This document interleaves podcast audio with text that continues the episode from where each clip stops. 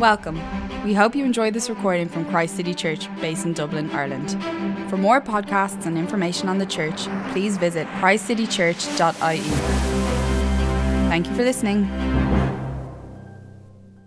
So I'm reading 1 Corinthians uh, chapter 4, verse 1 to 21. This then is how you ought to regard us, as servants of Christ and as those entrusted with the mysteries God has revealed. Now it's required that those who have been given a trust must prove faithful. I care very little if I am judged by you or by any human court. Indeed, I do not even judge myself. My conscience is clear, but that does not make me innocent. It's the Lord who judges me. Therefore, judge nothing before the appointed time. Wait until the Lord comes. He will bring to light what is hidden in darkness and will expose the motives of the heart. At that time, each will receive their praise from God. Now, brothers and sisters, I have applied these things to myself and Apollos for your benefit, so that you may learn from us the meaning of the saying, Do not go beyond what is written. Then you will not be puffed up in being a follower of one of us over against the other. For who makes, me, who makes you different from anyone else? What do you have that you did not receive? And if you did receive it, why do you boast as though you did not? Already you have all you want. Already you have become rich. You have begun to reign and doubt without us. How I wish that you really had begun to reign so that we also might reign with you. For it seems to me that God has put us apostles on display at the end of the procession, like those condemned to die in the arena. We have been made a spectacle to the whole universe, to angels as well as to human beings. We are full for Christ, but you so wise in Christ. We are weak, but you are strong. You are honored, but we are dishonored. To this very hour, we go hungry and thirsty. We are in rags. We are brutally treated. We are homeless. We work hard with our own hands. We are cursed. We bless. When we are persecuted, we endure it. When we are slandered, we answer kindly. We have become to scum of the, of, the, of the earth, the garbage of the world, right up to this moment. I'm writing, I'm writing this not to shame you, but to warn you, as my dear children. Even if you had 10,000 guardians in Christ, you do not have many fathers, for in Christ Jesus I became your father through the gospel. Therefore, I sent you Timothy, my son, who, lo- who I love, who is faithful in the Lord. He will remind you of my way of life in Christ Jesus, which agrees with what I teach everywhere in every church. Some of you have become arrogant, is as if I were not coming to you. But I will come to you very soon if the Lord is willing. And then I will find out not only how these arrogant people are talking, but what power they have. For the kingdom of God is not a matter of talk, but of power. What do you prefer? Should I come to you with a word of discipline, or should I come in love and with a gentle spirit? Great. Um, yeah, my name is Monty. I've seen a number of you before. It's great to come down a couple of times during the year and uh, also to see some new faces.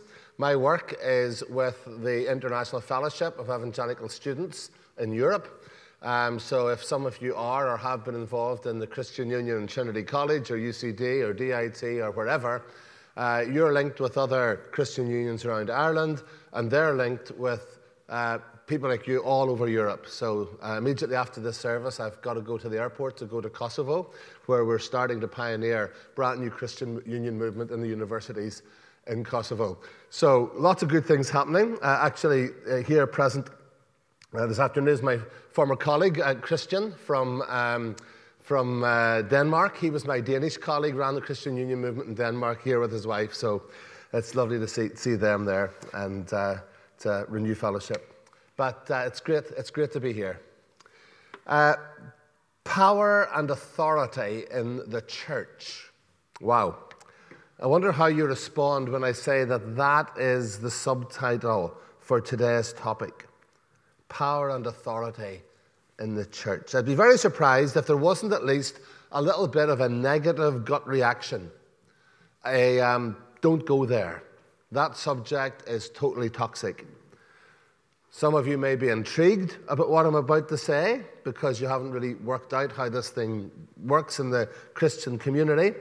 But for some of you, it's a major trigger due to your own experiences. Most of us who are at least a little acquainted with the recent history of churches, including evangelical churches and Christian organizations, will know that issues of spiritual abuse and bullying and abuse of power dynamics have been front and center as one after another organization or church has been accused and investigated for inappropriate leadership. Maybe you've observed this as people you know have been involved on both sides. Maybe some of you are in recovery from situations like that of power abuse and you've been church burned. In which case, this subject will ring a lot of our alarm bells for you, but I hope that you'll bear with me as we see what the Bible has to say. So, why am I speaking about it? Well, because one of the frustrating but wonderful aspects of preaching through the Bible systematically is that you cannot avoid the difficult bits. And I happened to get the short straw. When I heard you were doing Corinthians, I said, knowing Steve, they'll work it out that I get something really hard like speaking in tongues or uh, the role of men and women or uh, head coverings or handing people over to Satan. That's all ahead of you, so don't worry about that. Uh, and then I thought, oh, good, I'm getting chapter four. And then I read it and went, oh my goodness, how do you apply that into today's church? But I also appreciate that maybe in God's timing, it's much easier for me, a relative outsider, to come and speak about this rather than having Steve or the elders to talk about it. So let's go. The problem I think we have is twofold. It's clear in the New Testament, not just in this passage, but throughout the epistles, that God has delegated the role of ruling his church on earth to those who have been called and ordained to do so by the people of God.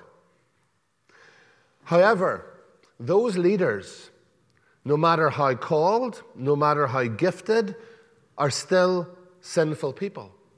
Sometimes they get it wrong and have to repent. Sometimes they even go further and use their leadership platform to misuse their authority, and therefore they forfeit that authority. The other problem we have is that we know from the example of Christ that his model of leadership is servant leadership. We'll see this later. We've got to be among the church as those who serve.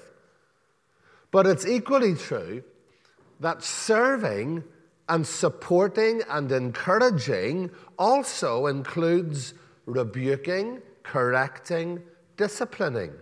Jesus did it himself with Peter and James and John and the other disciples. Paul does it with his churches. Paul actually did it with Peter in the book of Galatians, if you read it. And he certainly does it with the Corinthians. So, how are we to apply a chapter which seems to be all about Paul losing his patience with the church, pulling rank to get them to listen to him?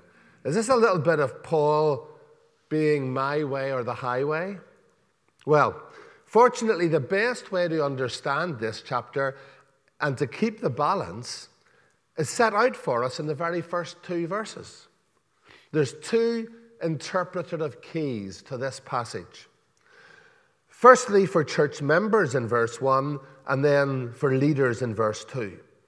So, firstly, to the church, verse 1 this then is how you ought to regard us leaders as servants of Christ and as those entrusted with the mysteries God has revealed.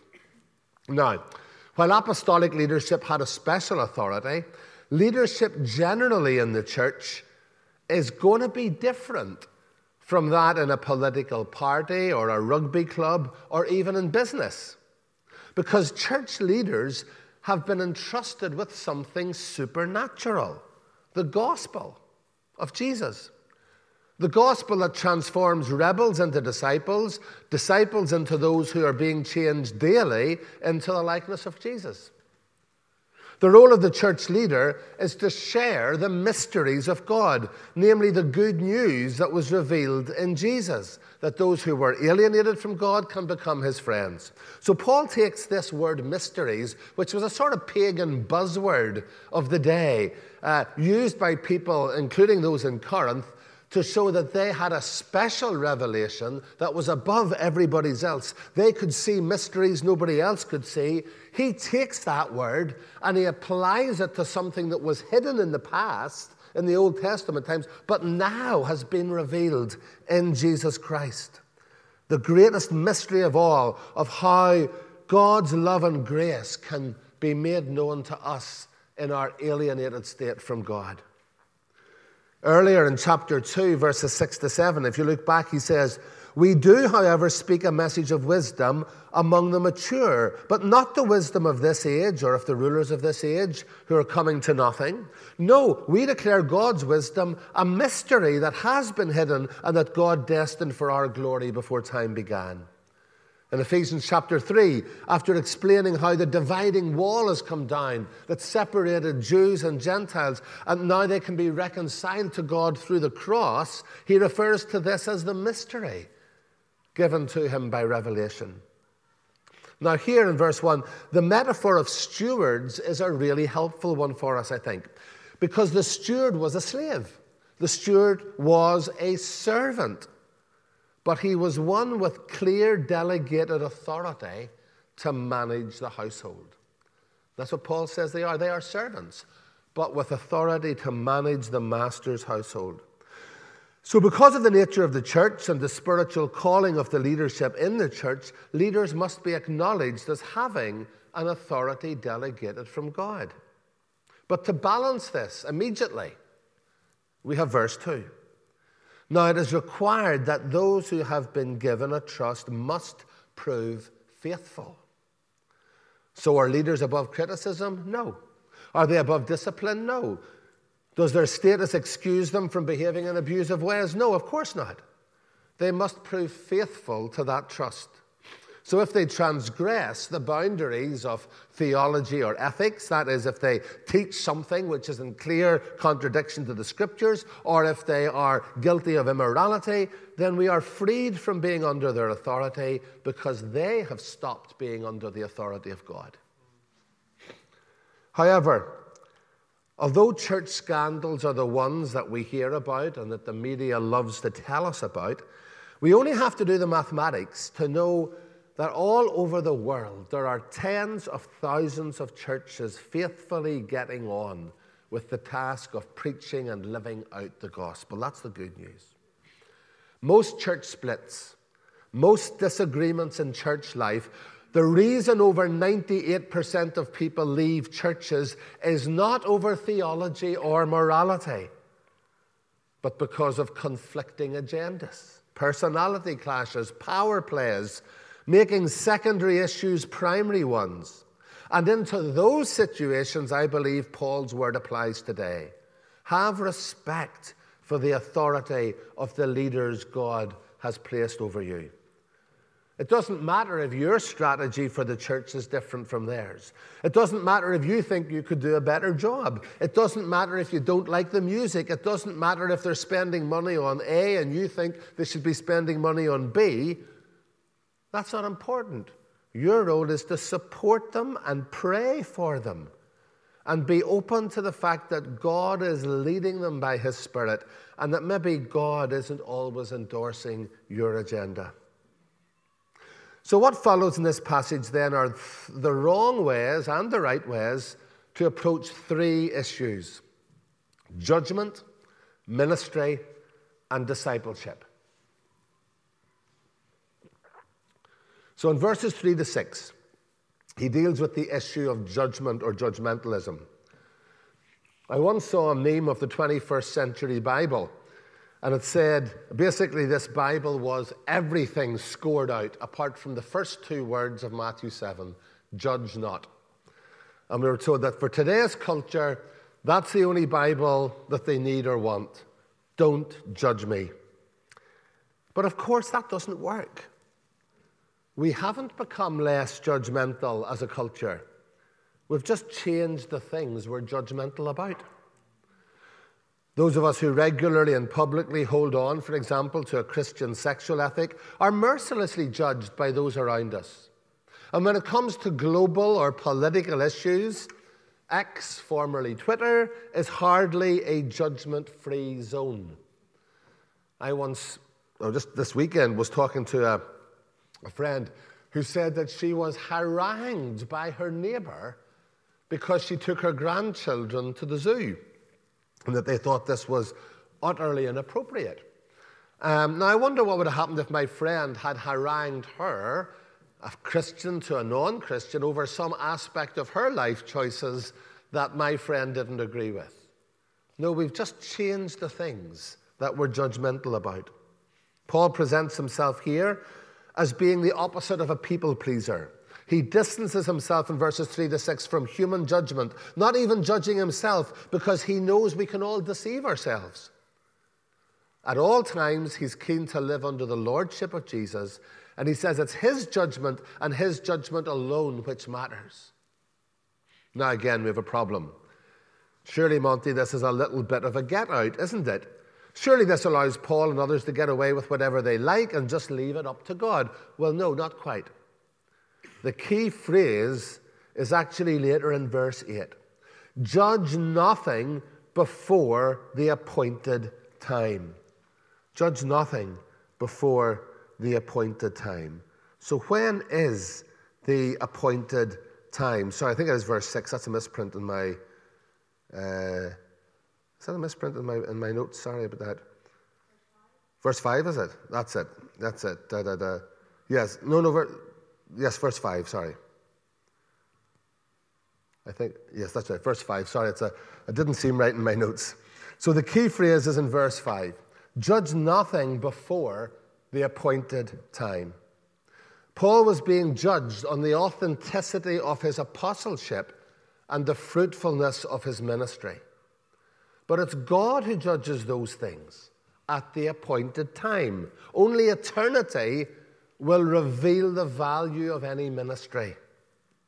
But this doesn't apply to making judgments or having discernment with regard to morality or sound teaching or behavior within the church, because the appointed time for that is now. When else would it be? It's not going to be in heaven. This is the church age when the church is God's means of embodying the gospel. The time to protect the church from heresy and immorality is now.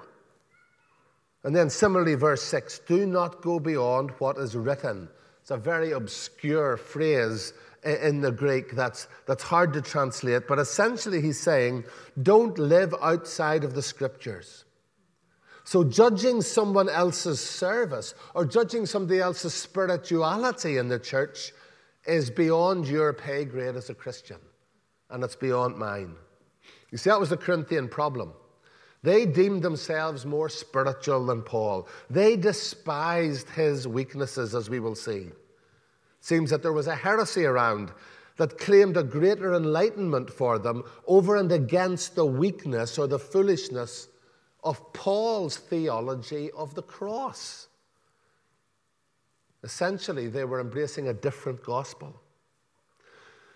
They forgot that it is the Lord who judges those things, and if they start judging those things, they will become puffed up and arrogant. Verse 6. But what is the role of the church leadership? It's to be discerning and not allow false teaching to creep in to the church. So, to recap, I think there's direct application here for the church in how we treat our leaders. This passage is certainly a challenge to those who constantly examine their leaders or complain or gripe or whinge about them or judge them for not being successful enough or not charismatic enough or not communicating well enough. But it's also a message to the leaders to remember that they are accountable to God for their ministry. So, yes, be free from wanting to please people, although that's hard. But recognize that the opposite of people pleasing is not just pleasing yourself, doing your own thing. The opposite of people pleasing is pleasing God. And then we have a, a, wrong and a right view of ministry. A wrong and a right view of ministry, verses 7 to 13.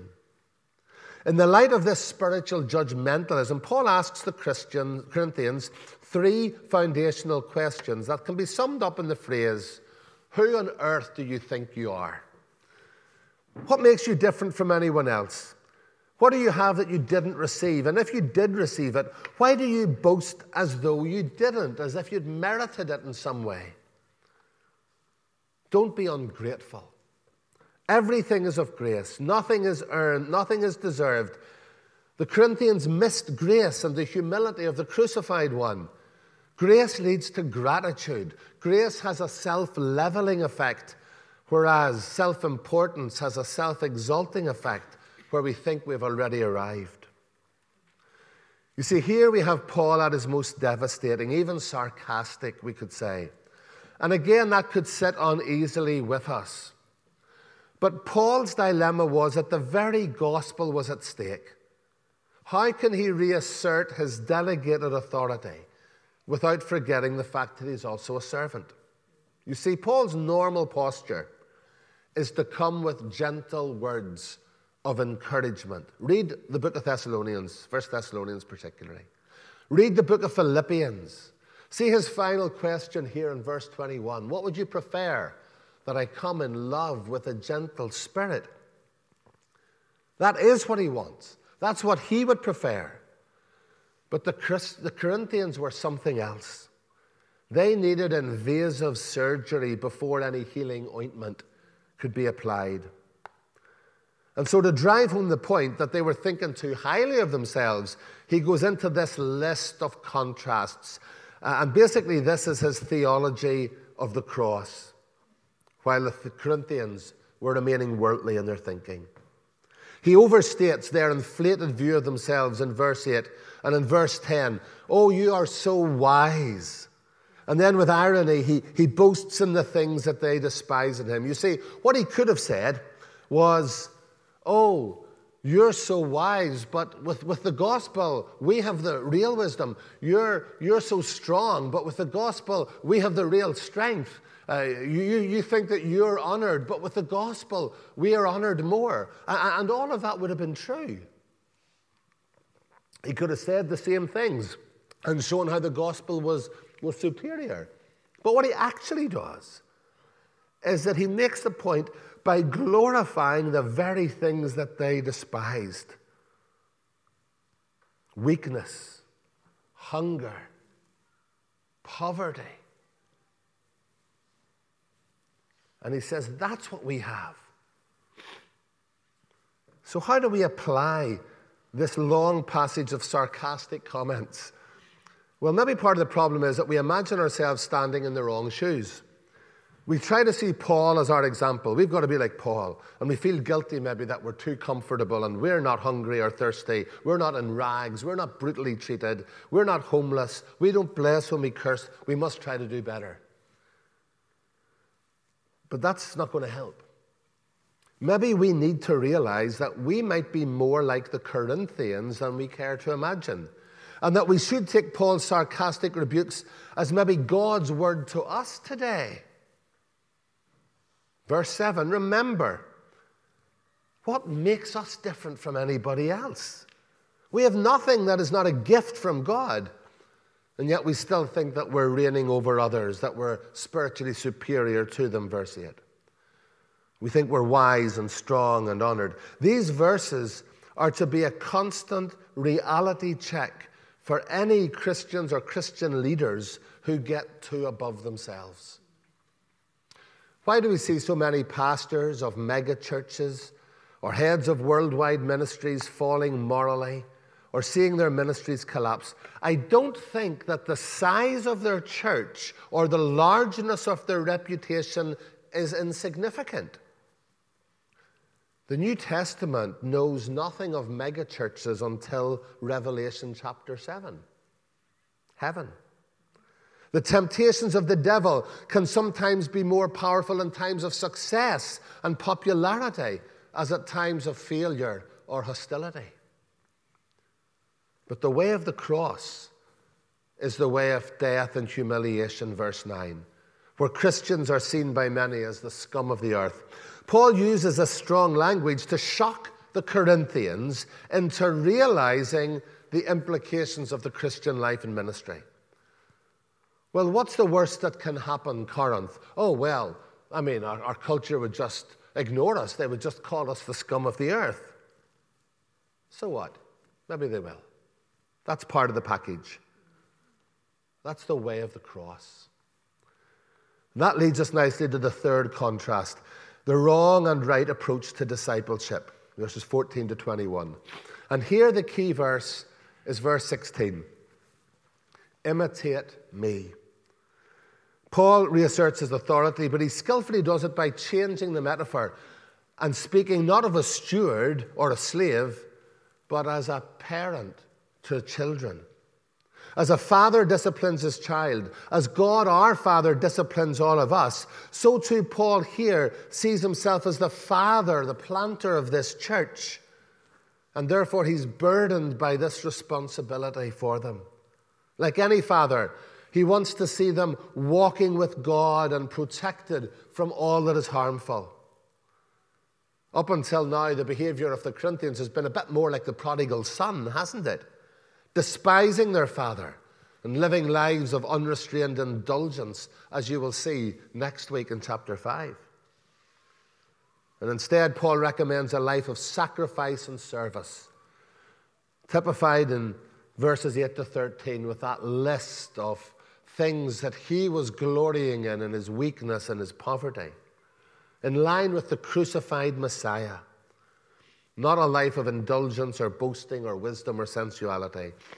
And so Paul wants daily repentance from the Corinthians, preaching repentance, whether it is to unbelievers for the first time or to believers for daily repentance. That's always part of what a discipler does.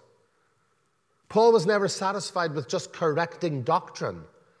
Both are necessary because right behavior follows right doctrine.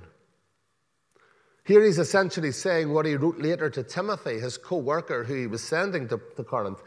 He says to Timothy, Watch your life and doctrine closely.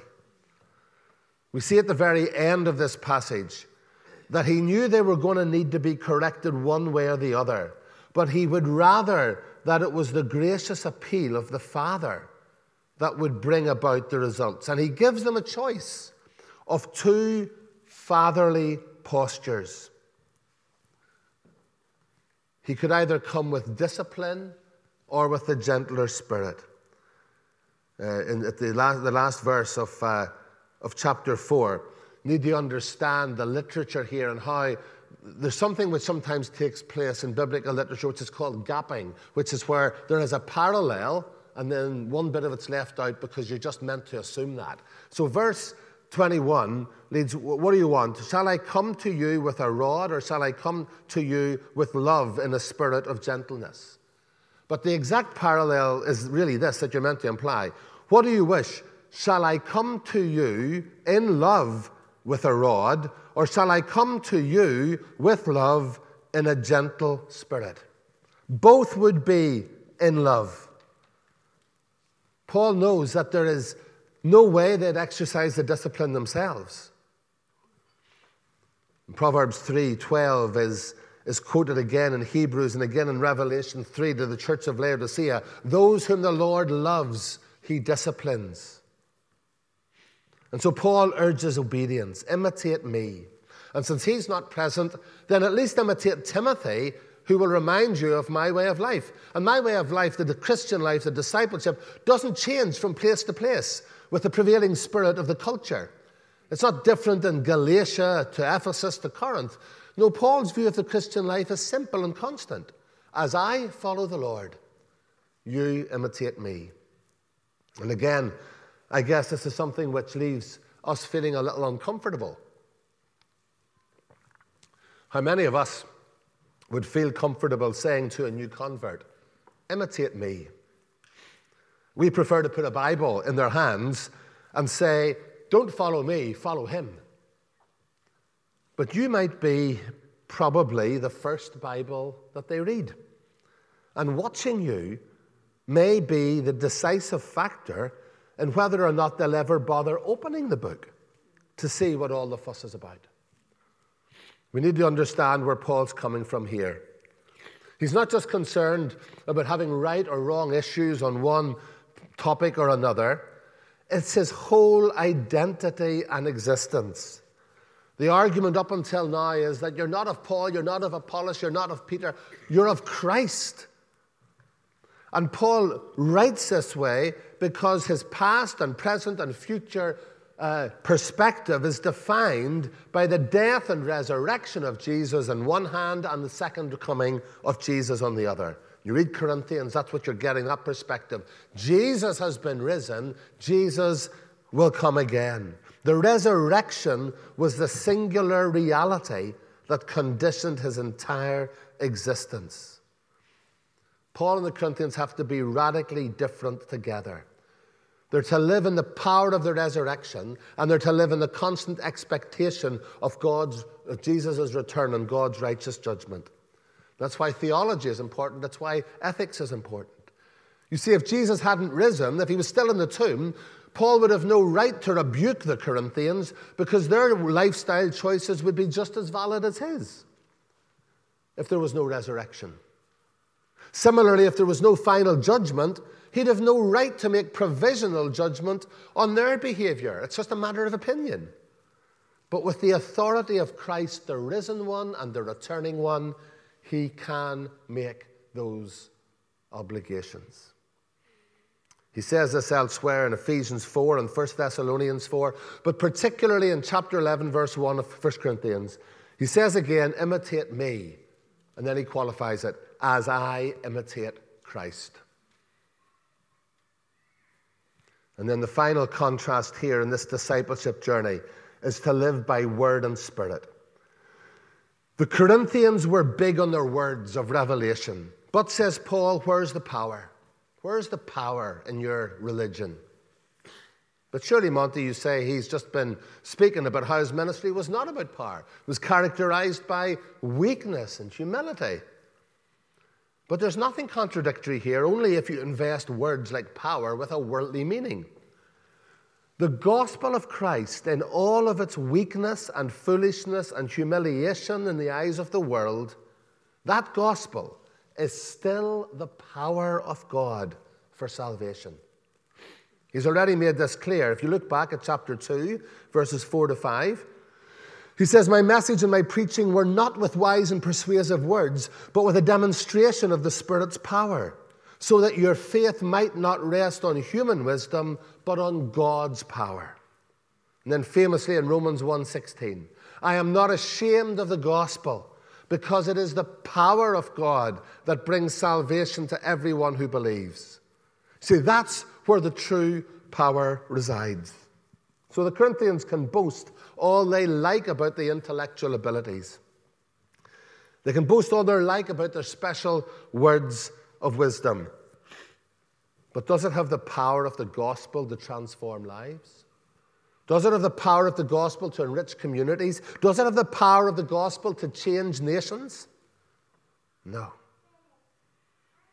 So, what do we take away from this for our own application? Well, first of all, for those entrusted with the mystery and wonder of the gospel, for the church leaders, I think first and foremost we begin with what we have just talked about.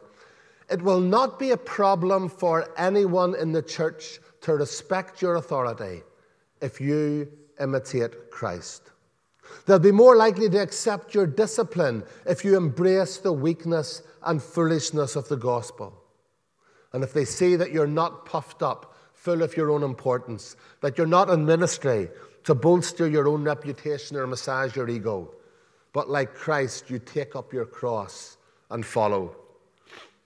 Also, you shouldn't be afraid to still exercise discipline for the good of the whole church from a position and posture of humility and Christ dependence, doing it with a meek and gentle spirit. And above all, never let the discipline become something you enjoy. Never let it be done harshly or proudly. Instead, love the church. Love the church as a parent loves a child.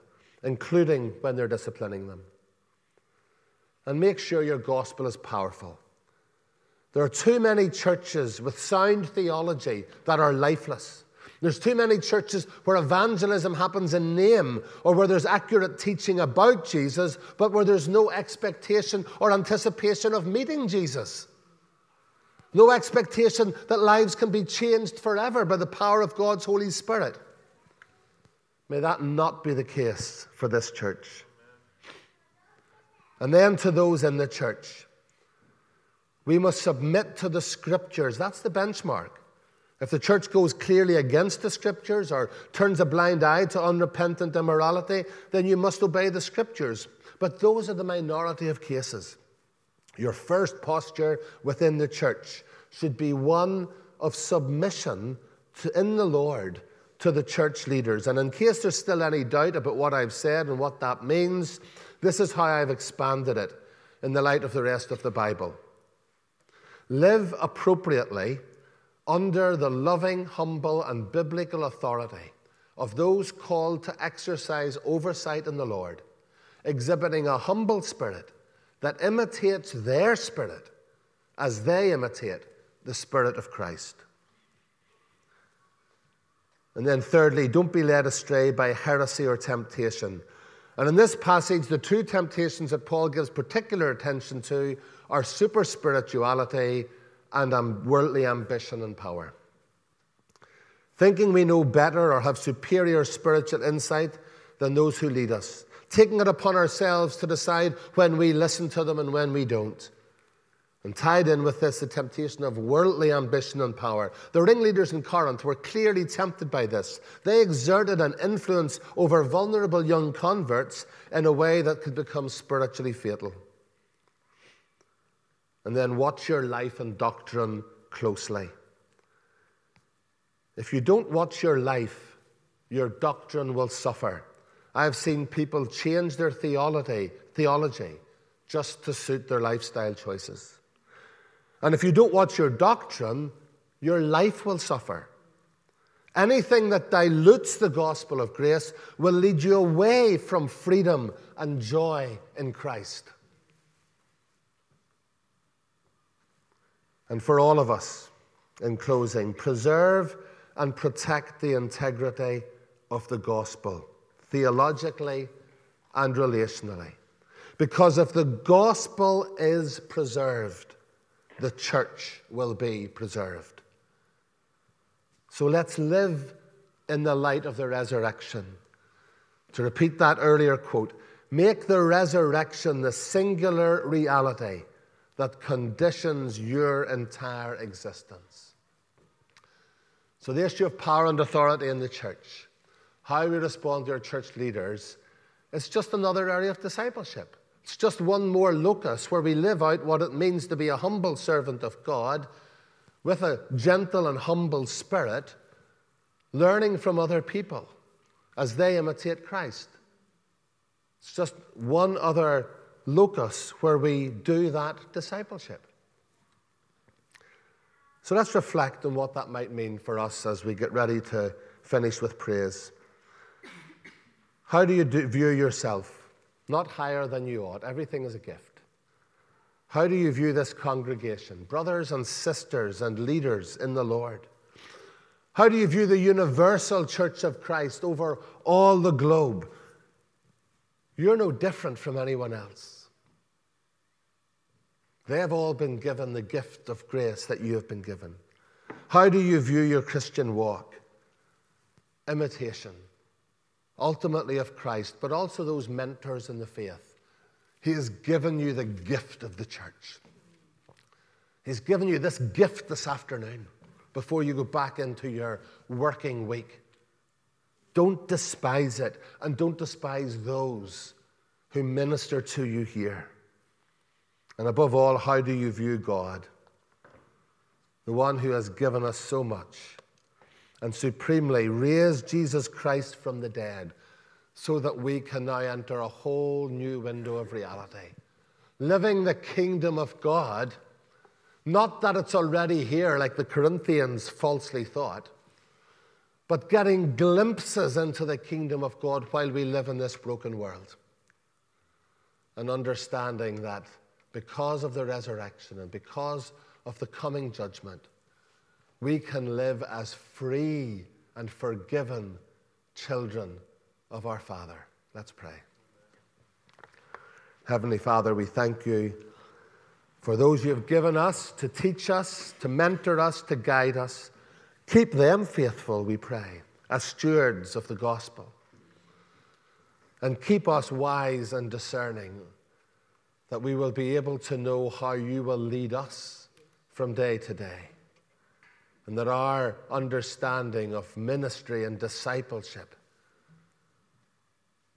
will not be skewed by worldly ambition or super spirituality or false ideas of power or influence but that we will learn to glory in some of those things that the world despises.